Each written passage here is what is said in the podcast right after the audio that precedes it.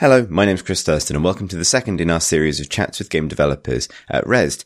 In this one, I talk to Robert Kurvitz, who is the lead designer and writer of Disco Elysium, formerly called No Truce with the Furies, which was easily, I think, the most uh, surprising and impressive game I played at Rezzed this year, and I don't think I'm alone in feeling that way.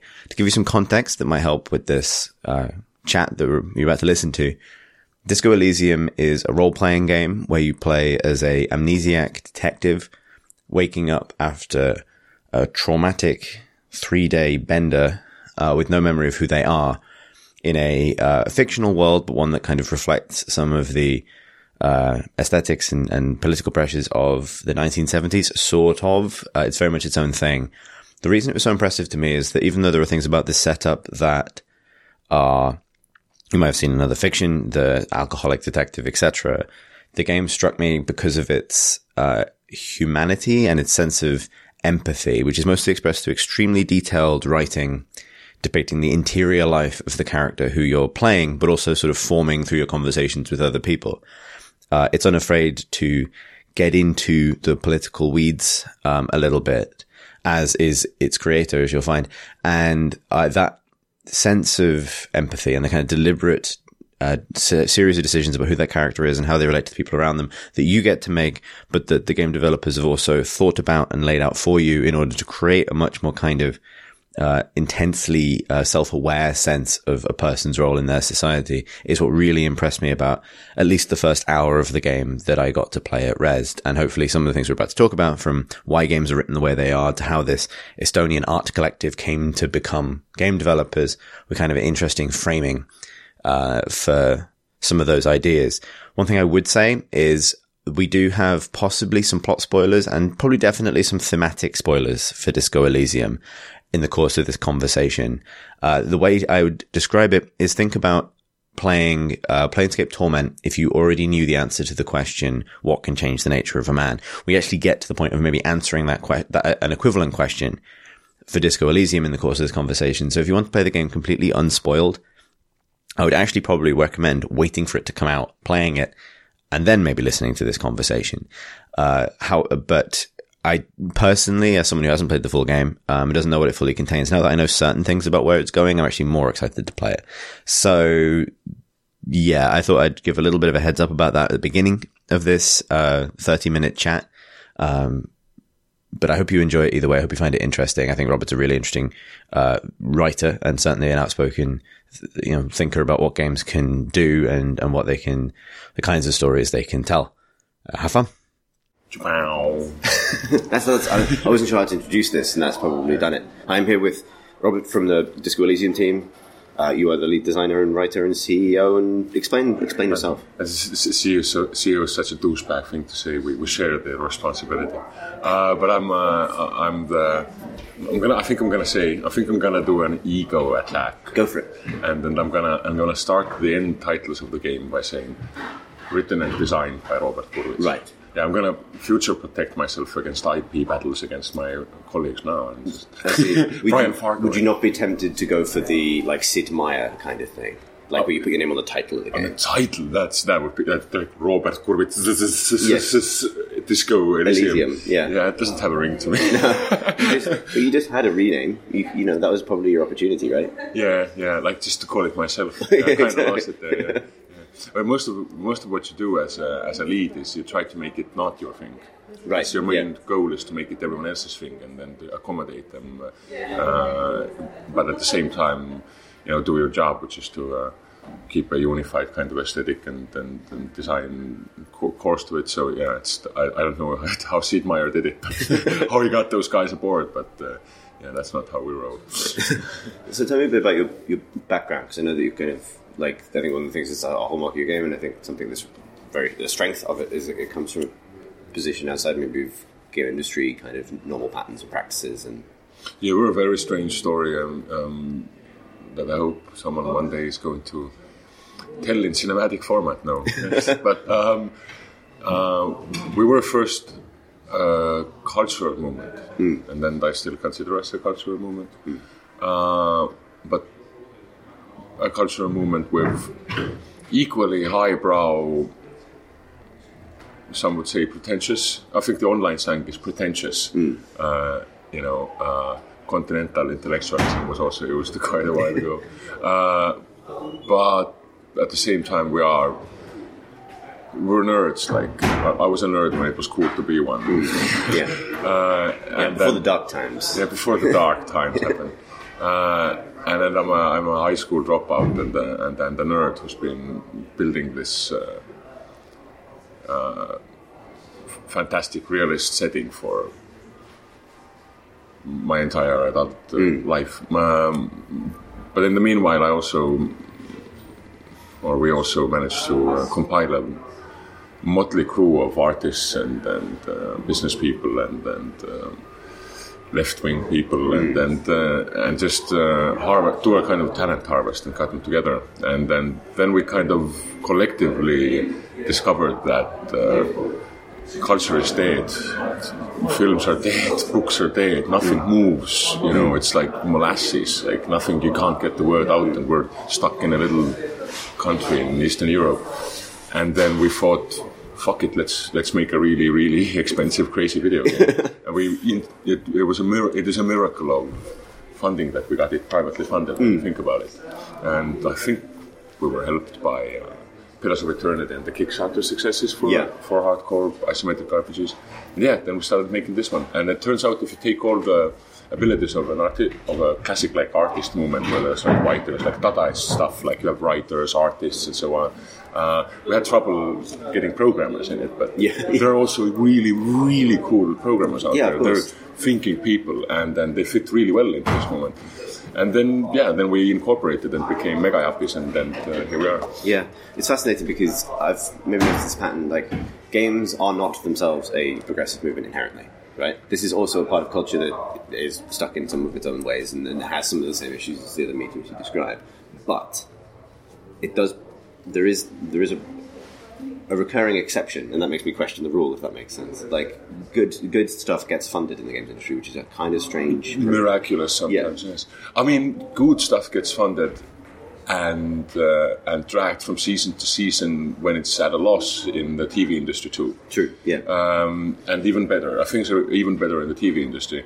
But then, then second best, I'd say games are the second liveliest cultural endeavor on the planet after the TV swindle, which I'm not interested in because I don't want to be a script writer. Right.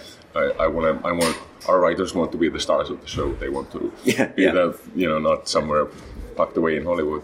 Uh, and then after that, everything else is just everything else is just wasteland. Like everything is dying, and uh, and it's a bit because games are doing this well. Also, mm. games are eating up a lot of talent right now from like writers and that, especially artists, especially Yeah. craftsmen, modelers. Sculpture has ceased to exist, yet we have 3D Right. modeling everywhere.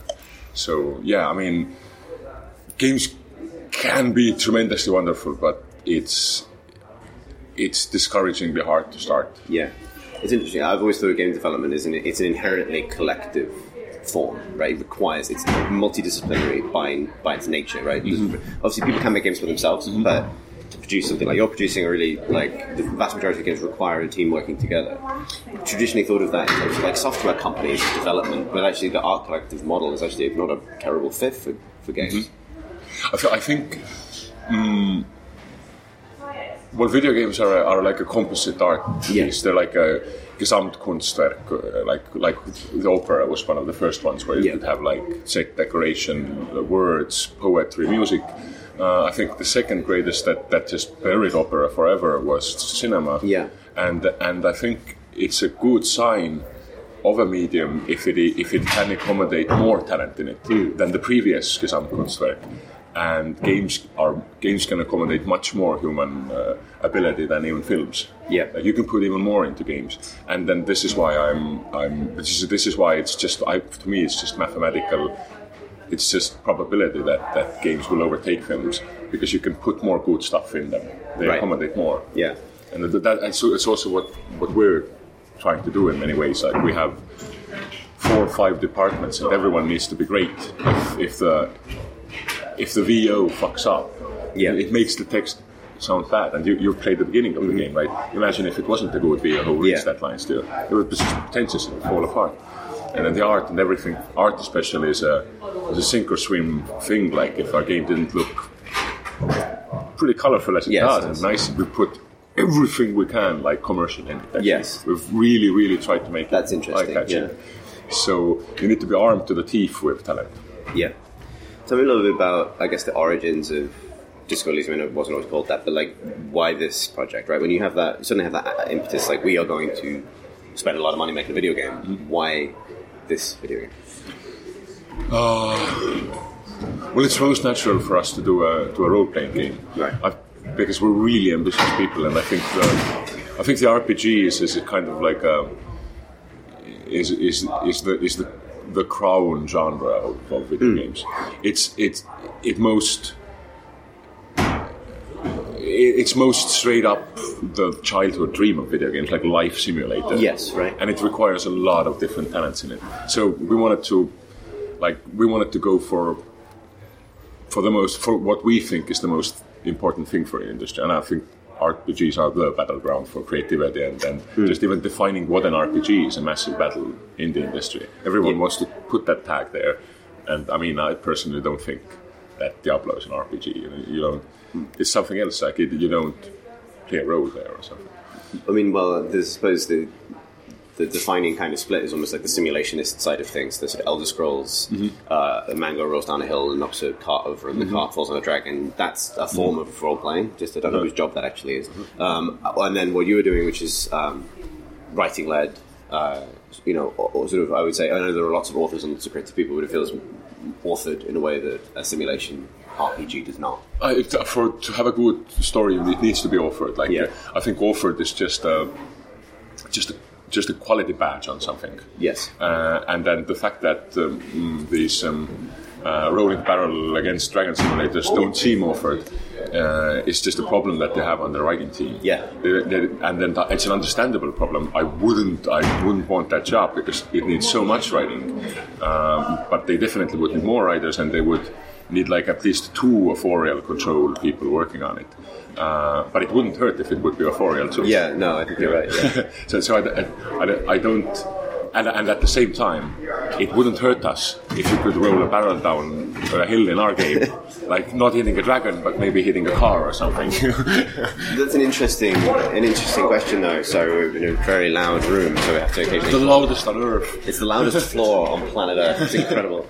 But well, I guess what I would say is like so. You know, uh, for me, playing the game yesterday, a huge strength of Disco Elysium is the degree of uh, attention to detail in the writing, and the the the sort of the the, uh, the attention to the small details of existing. Really, is kind of the thing that you were doing. I would say that no one has I've seen do to the same extent. I would argue maybe Tides of Numenera is a game that has some similar interests, but a very very different approach. Um, and as soon as you get into the territory of systemic design, surely it will become much harder to have a authored experience to that degree of detail and quality, and not be in totally in control of your environment. Of course, I mean, even there's even a. I mean, when you look at Bethesda games, for example, Yeah. um, they sometimes release DLCs where they show that they can do great deep story. Yeah. like it's possible, but that's not what they're going for. They're going for um, they're going for something you can do in any sequence of events. Their open world, and then for that to work, uh, it needs to be uh, shallow in a way, so that you do, so that you don't get logical inconsistencies from going from one place to another.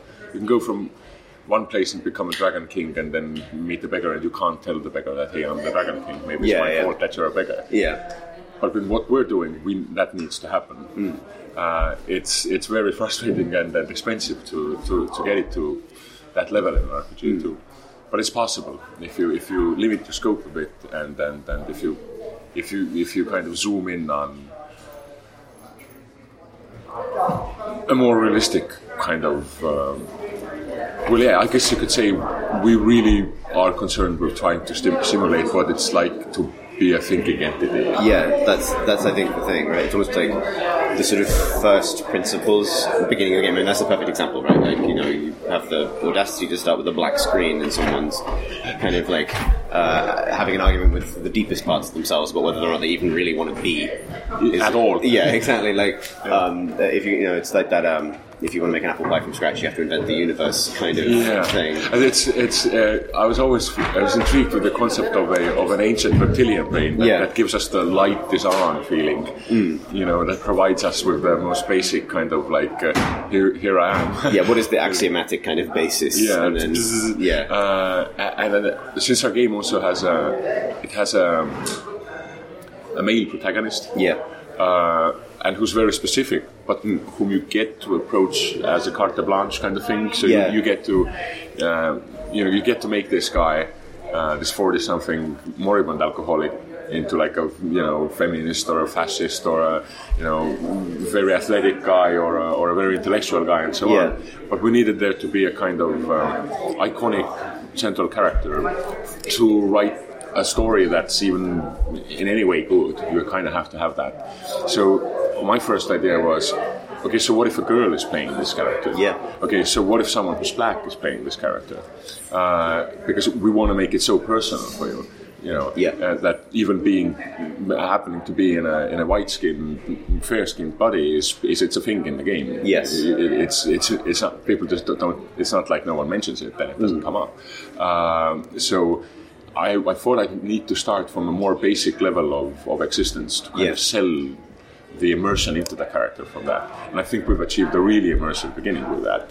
But it could have just been absolute garbage, like could have been stupid. Uh, but it has beautiful music too. British Sea Power has this. The song is called Tiger King. It's just very. It's actually very. It wouldn't work at all without the music. So so yeah, this this. Strangely enough, it turns out that everyone has fought this way. Yeah. In this kind of black abyss of like, man, this is so nice. Maybe I could go further into not existing anymore. Well, I think this is really interesting. Something I wanted to talk to you about was the formation of Tequila as the lead character because I felt like um, you had you have succeeded, but in quite dangerous territory from a storytelling point of view. Mm-hmm. Because there are plenty of stories, there are plenty of sort of modern noir stories, or, or, or your equivalent about deadbeat alcoholic mm-hmm. detectives. You know, it is a trope in its own right. Mm-hmm. And that can sometimes be extremely uncritically done. It can be done in the sense that, like, oh, look, how look how difficult it is to be a white guy who's also a police officer, right? Yeah, I mean, I, yeah, you know, you're entering this territory and you're succeeding, but it's interesting that you succeeded. I heard a lot of people be uh, like uh, be wary of it when we came up. Yeah. Um, strangely enough, it never works so that uh, uh, you know the progressive, like uh, nice girl gamers are like uh, you know uh, afraid that it's going to be one of those like uh, True Detective macho fuck offer series where every second character has mm, child sexual molestation as their background story. Yeah. You know, like the fucking dirty tricks that American storytellers like. do. Yes. Like, uh, and you know, the Nazis really dig your shit. They're like, yeah, this is the greatest. Now the Nazis don't hear it. Like, the fascists I haven't even heard of your shit. They're playing like Kingdom Come, Come Deliverance and killing gay people or whatever you can do in that game. And, then, and all you get is like, you know, uh, girl gamers thinking like, man, this is gonna suck. Uh, but I, I, you do need to put yourself into, like, as a writer, especially in our day and age, of like constant culture war Yeah. you need to put yourself in the most vulnerable, fucked up position that you can humanly put yourself in. Yeah. And then you have to write yourself out of it, like piece by piece, and prove that no, you know, I can handle this. So there are definitely moments in the game later on that are just extreme examples of that. And a lot of people will start to think that we failed at it, that we didn't do the tightrope walk for some of the characters. I'm pretty sure we did, like as an author, I'm, I'm sure. But it starts with this, you know, uh, I think that the trope is a tortured alpha male cop kind of Yeah. character. But the way I think we've handled it is we've, we've tried to make it extremely universal for Yeah. for the, the, the pain isn't it's a very universal kind of pain and as a, as a, as a role playing game you can you actually have a lot of choice to define why that person is in that pain like slowly it starts to come up that mm, you may have had a, a very excruciating divorce from your wife Yes. Yeah. uh, but you can constantly keep saying that no, no, it's it's because of political reasons. Like, you know, Right, yeah. I'm trying to restore Revachol to the likeness of the holy sun in the sky, and these immigrants are getting in my way. It's about that. yeah. That's. Yeah. so you can try to, or like you can you can say that you know I'm hurt and broken because you know. Uh, my radical feminist thing isn't going down well enough. It seems like you're trying to avoid something, but you can you can really make it an absurd and and an absurdly personal thing. Yeah, it's interesting. Like, I I would say that the quality that came across to me was empathy, and I don't just mean that in terms of sympathy between people, but you feel uh, uh, empathy with who you are in the game because you're so aware of all of their doubts and internal processes, you know, to an, ex- to an unusual degree. But also, part of that is, um, and this is something I maybe haven't seen in uh, any games even attempt, your intuitive sense of what other people are going through. Yeah. Does that make sense? So Yeah. uh, the, the encounter maybe that I was thinking about uh, was the encounter with the racist truck driver right Yeah. outside the, the Yeah. bar at the very beginning. Your skills give you like an insight, like they, they speak in your head yeah. about yourself, but they also speak about the other, spe- other people. It's, it's in, in the same kind of empathetic. Yeah, exactly. level. And- so, so even mechanically, it gives you like an insight into people. But this is what cops do, by the way. They Yeah. profile, they get in there, they, they do. They need to be empa- empathetic because if they're not, it can turn into a dangerous situation for them. Hmm. Um, so yeah, yeah. Did you like the racist lorry man? Uh, Well, I didn't like him. Yeah. But no, but the encounter I thought was was kind of like encapsulates a lot of the things we're talking about because I felt like so. I like the racist man. Yeah, like, what a guy! What a guy! Why can't I play as him? No, I didn't want to play as him. What I mean is, like, so I had the experience of playing. I had the experience of playing the game yesterday morning as a hungover white dude. So I was, you know, I, like I guess I had a, the minimal path of least resistance, you know, way into that character to some extent. No, not forty, but forced. Um, and uh, I thought that conversation was very effective at making me feel anxious about those conversations in exactly the same way that you were supposed to. Like the the you had captured the anxiety of being having somebody um, uh, somebody like uh, a racist or a fascist um, look to you as a fellow white person Yeah. for sympathy, Yeah. which is the worst. Not the worst. in front of your partner, who's uh, who's we say Samaran, but uh, to uh, any part of the audience Asian-looking uh, Yeah. guy. um, and That that kind of that the fact that you have a partner, Kim Kitsuragi, who's uh, who's definitely who looks kind of out of place for the setting even. Uh, that definitely started bringing up race issues for our game all the time. Yeah. because people do react strangely. Yeah. especially towards cops who, who need to uh, constantly, you know, reinforce their authority. I'm interested in. So th- this is the interesting thing is that you you have you know this this game's not set in the real world. It's, it's analogous to maybe like 1970s Europe to some extent, but it, it's always going to be to some extent. There's, there's, it is uh, you know uh, not Earth necessarily. Yeah, it's not a. It's it's a kind of. Well, that's like that. That's our main cell. Like that, that's our main thing. That's what we're doing. The world. Like that's where it kind of comes from. I I don't think it's done before.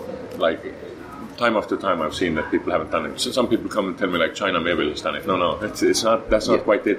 What we have is it's an it's an hermetic other world, just like like Tolkien or, or you know Game of Thrones. Yeah. But it's modern, yeah, and then it, has about four thousand years of history behind it. So they've never been in a stasis.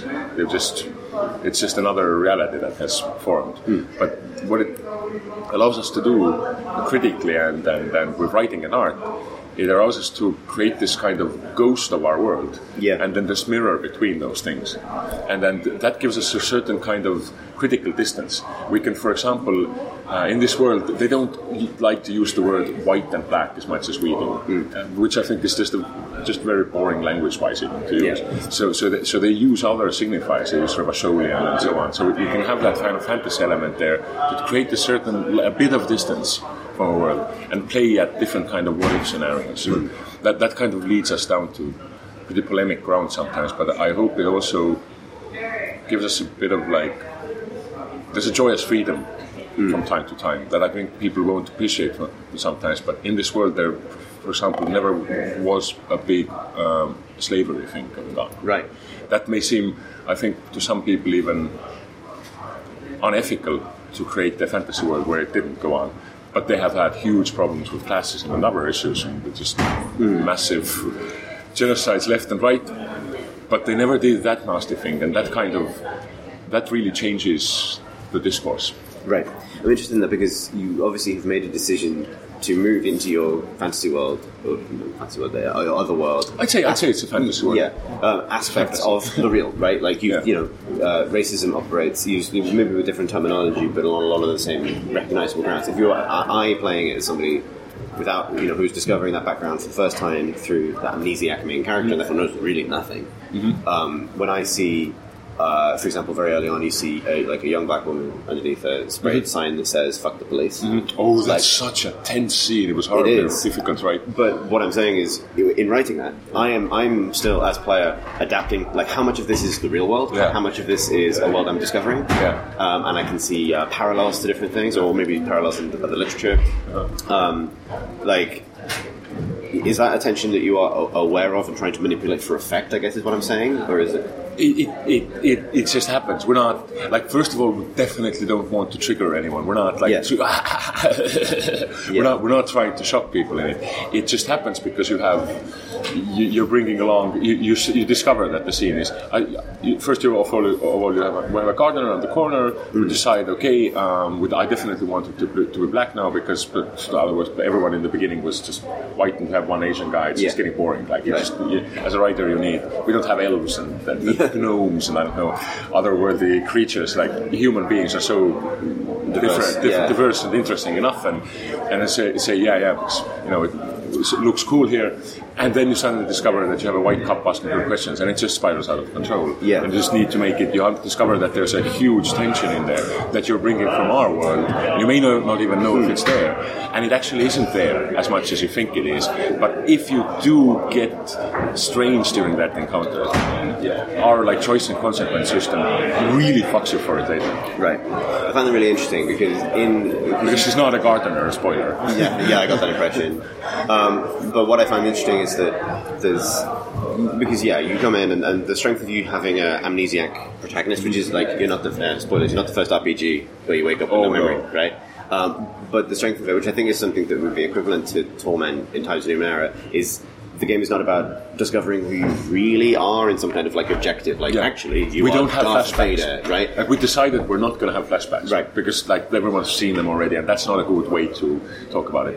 The way we decided to do this amnesiac thing is that he's in denial, like he's something so horribly psychologically strenuous and stressful has happened to this person. Yes. that, that he just doesn't want to, like he didn't want to be a human being anymore. He didn't want to be this type of animal anymore. Yeah. It's what he was heard screaming from the other room, listening to his sad song and trashing the hotel room.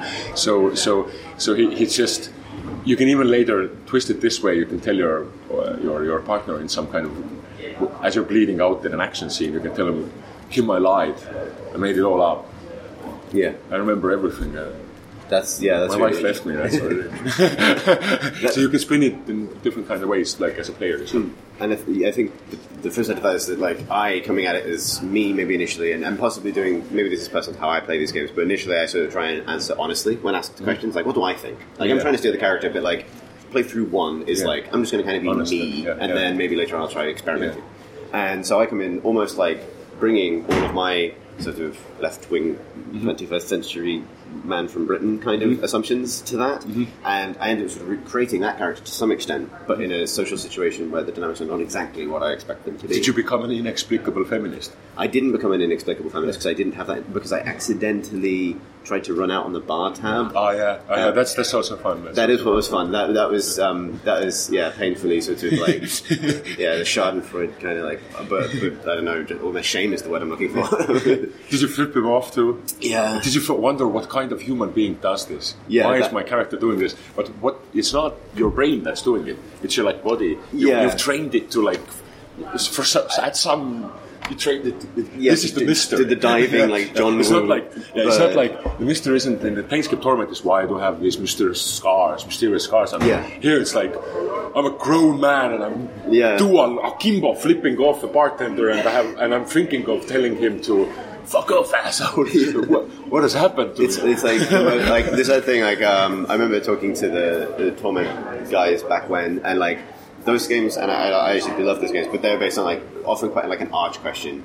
Um, uh, Planescape Torment was always about like um, uh, you know what was it what, what what makes what is the meaning of a of a, of a Uh, man? it's uh, it was what what can What can change, change the nature of a man. yeah. And Tides of Numenera What was does long life mean? what does long life mean? And I, for my an hour maybe with Disco Elysium, my question was, why am I like this? Which is a question I experience in real life far more often. yeah, yeah. Why am I like this? Yeah. Um, I think actually for me, the, the main question, I've, I also phrased it. I, I love that about Planescape Torment. Yeah. Uh, that they had the audacity to, to ask a question, and not only, they also had the audacity to answer it. Yes. The regret was the right answer. Like, And I, I, I, love, I love it when stories don't just emphasize that they answer questions.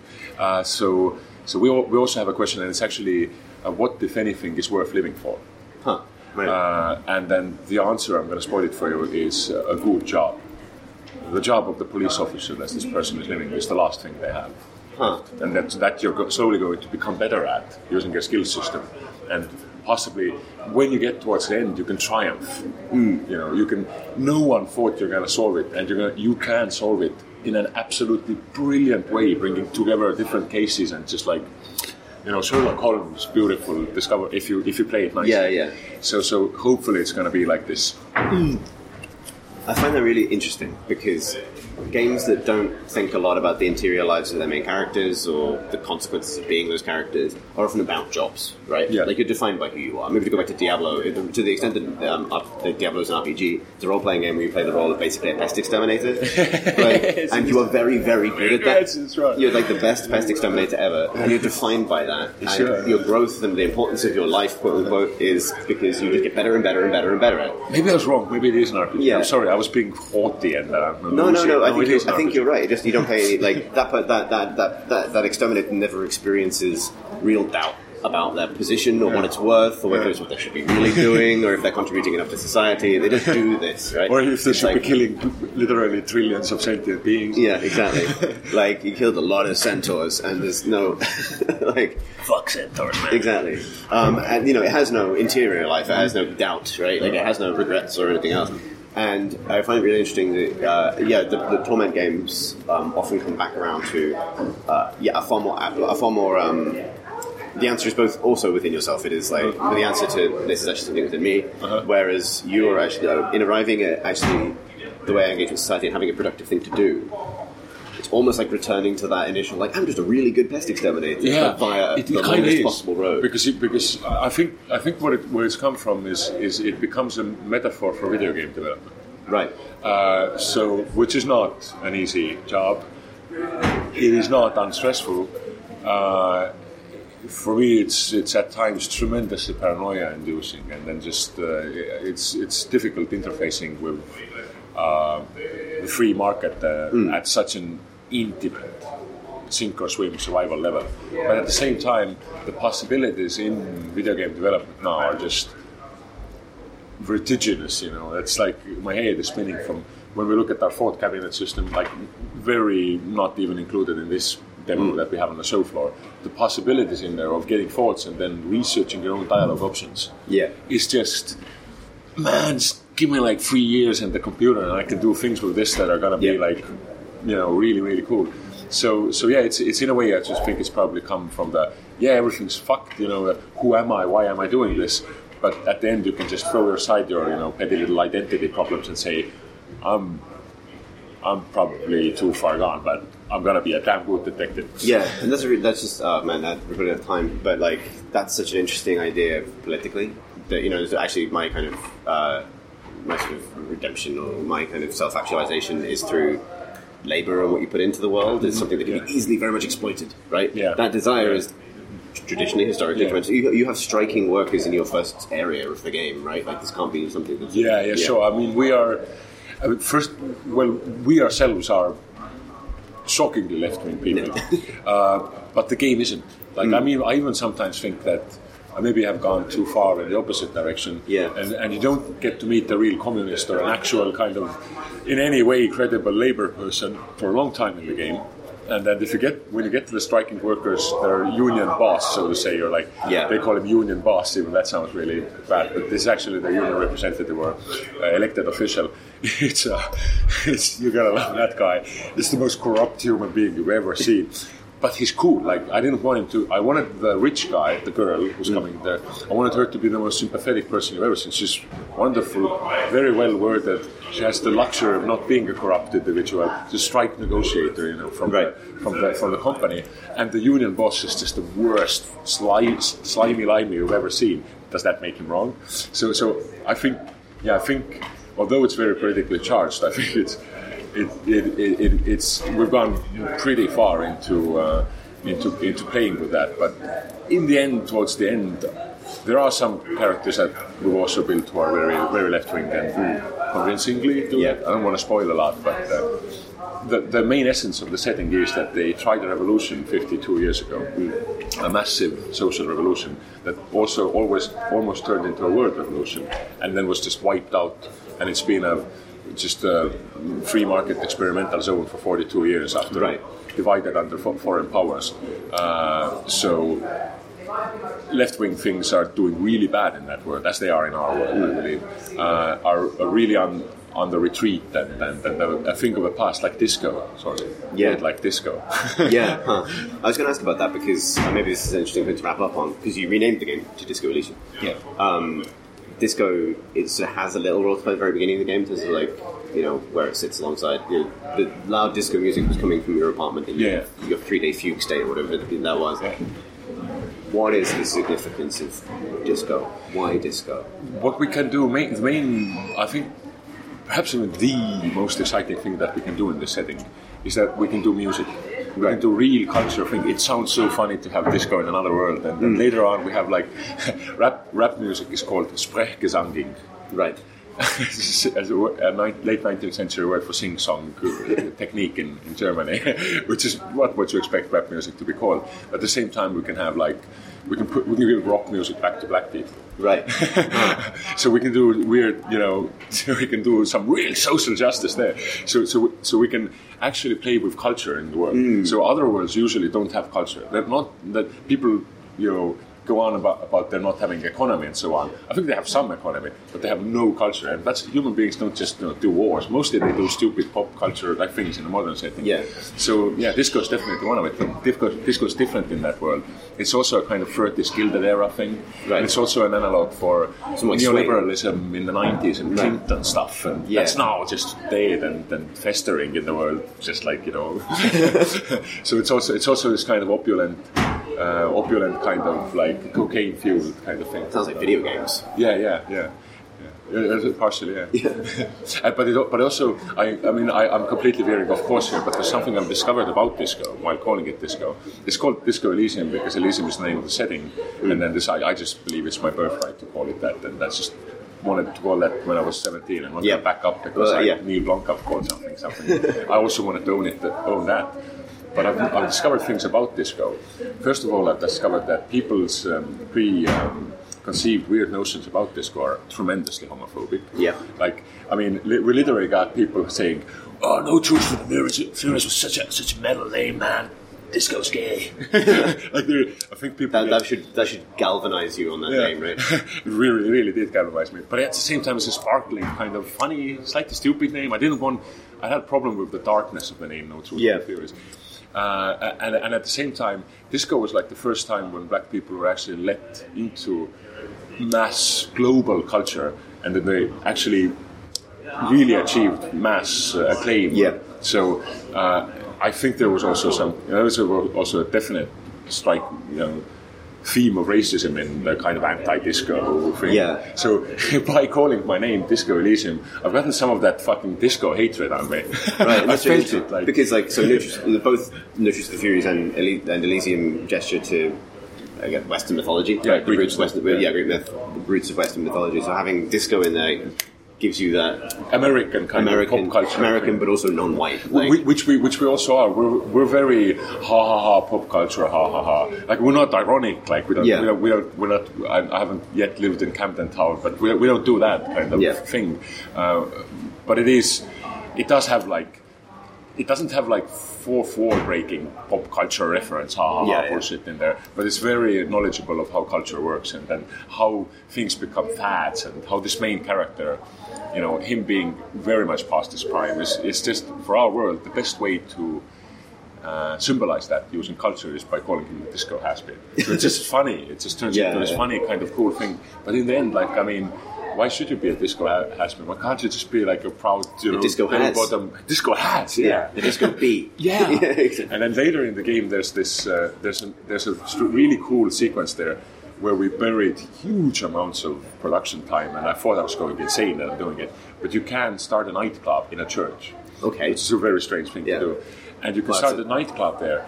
And you can meet these youths who are listening to music that sounds like rave, but they're not calling it rave, they're calling it anodic music. Nice. So they have this really 50s style, but slightly ravish music going on. And you can help them, you know, establish a new nightclub and call it Disco Elysium, and that kind of get a, get a bit of uh, uh, disco redemption going on.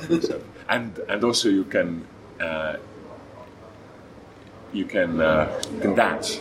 Nice. Yeah. Yeah, It's- good. you have a skill check to dance, and you can dance in an absolutely, absolutely insane and unexpected way. Thanks for listening. As ever, all of our Crate and Crowbar stuff is supported by our Patreon, which you can find at patreon.com forward slash Crate and Crowbar. You should check back tomorrow where I'll be posting another one of these sort of ch- sit down chats at Rezzed in which I'll be talking to Lottie Bevan and Alexis Kennedy from Weather Factory about Cultist Simulator. See you then. Bye bye.